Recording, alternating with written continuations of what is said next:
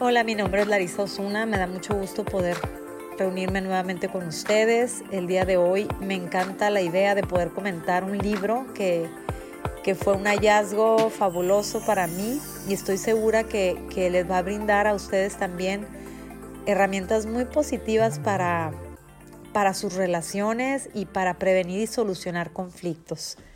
Este libro se llama Seis sombreros para pensar, escrito por Edward de Bono. Él lo define como una guía para pensar mejor.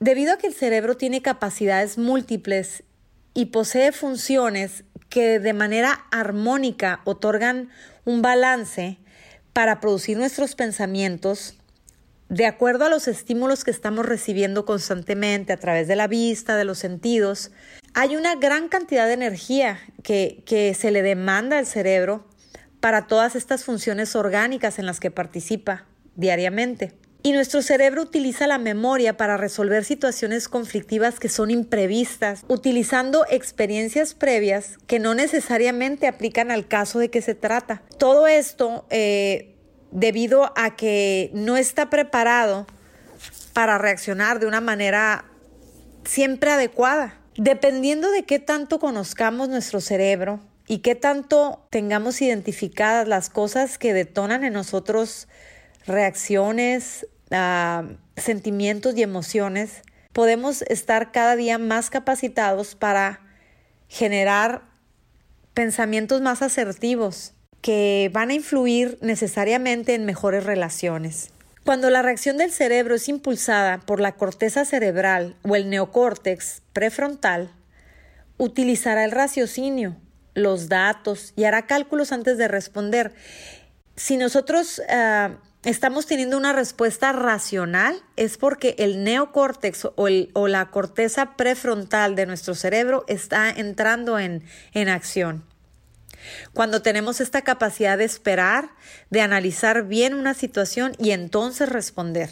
Pero cuando el cerebro está acostumbrado a responder impulsivamente, bloquea la función ejecutiva de la razón y entonces el estímulo recibido se desvía hacia el sistema límbico o amígdala encargado de producir las emociones que a su vez nos llevan a actuar impulsivamente o no adecuadamente a ciertas situaciones imprevistas.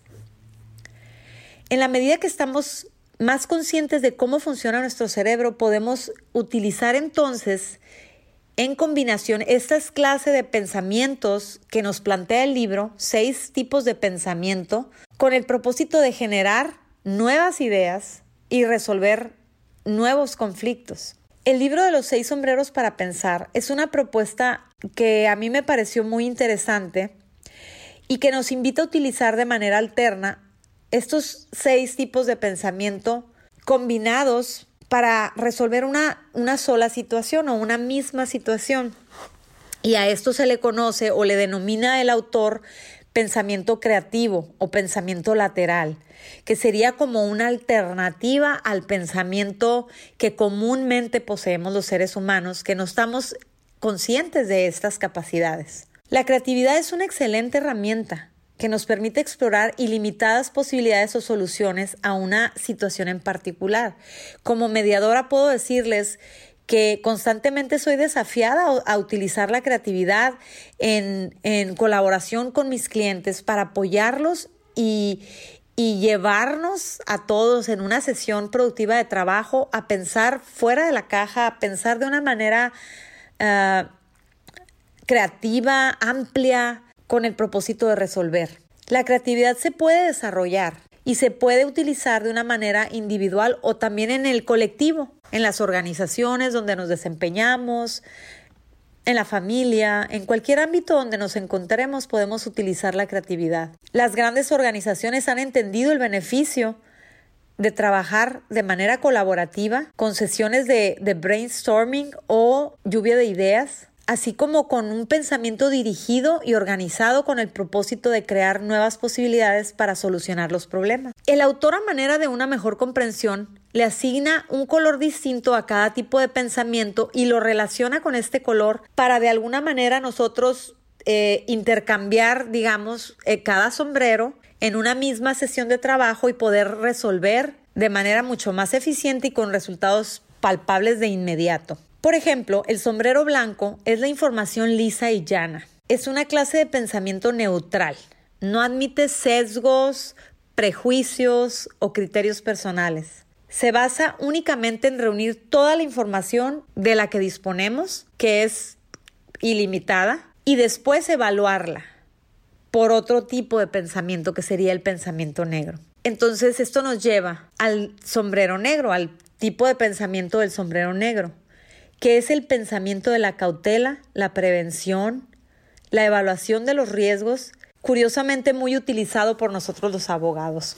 Es el tipo de pensamiento más importante pero también más peligroso si no se combina con los demás o se balancea con otro tipo de pensamientos, porque tiene el potencial de derribar iniciativas o promover la inacción dado su excesivo escepticismo.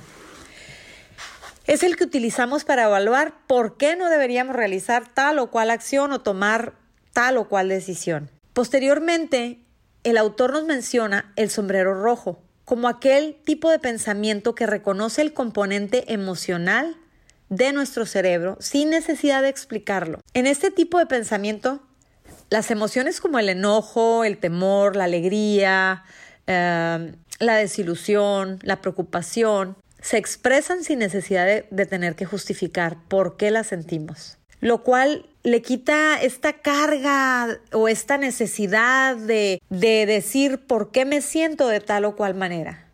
En este tipo de pensamiento, el autor nos, nos, nos, invita a solamente expresar las emociones para reconocerlas y validarlas sin necesidad de explicarlas.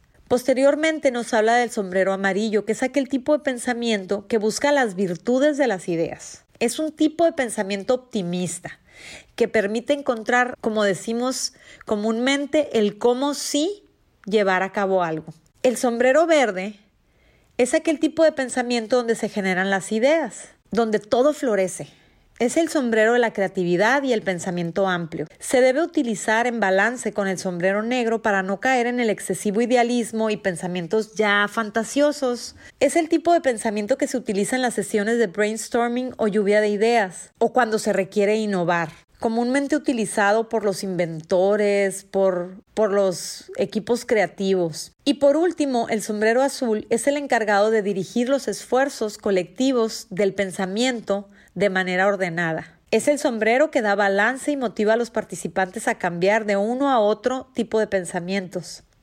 También es quien recaba la información, registra las ideas, las organiza.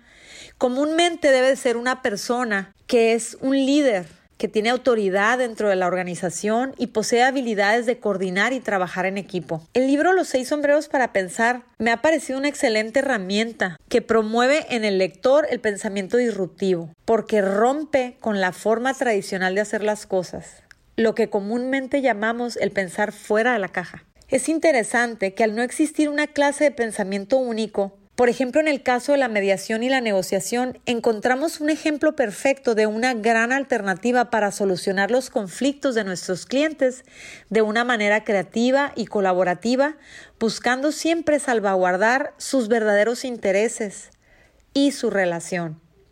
Por eso los, los conocemos como los mecanismos alternos. Y si se fijan, este libro habla de un pensamiento creativo lateral, alterno, ah, paralelo, eh, no, no es el pensamiento tradicional. Por eso encontré una gran aplicación de este libro en, mi práctica profesional y, yo creo que cualquier persona pudiera beneficiarse de su lectura. Verdaderamente los exhorto a, a conseguirse su ejemplar y, y, tomarse el tiempo. Es un libro pequeño, ligero, sencillo de leer. Por lo menos yo lo encontré muy interesante. Muchas gracias por escucharme el día de hoy. Espero que haya sido de su agrado este, este capítulo acerca de los seis sombreros para pensar de Edward de Bono. Prueba la mediación.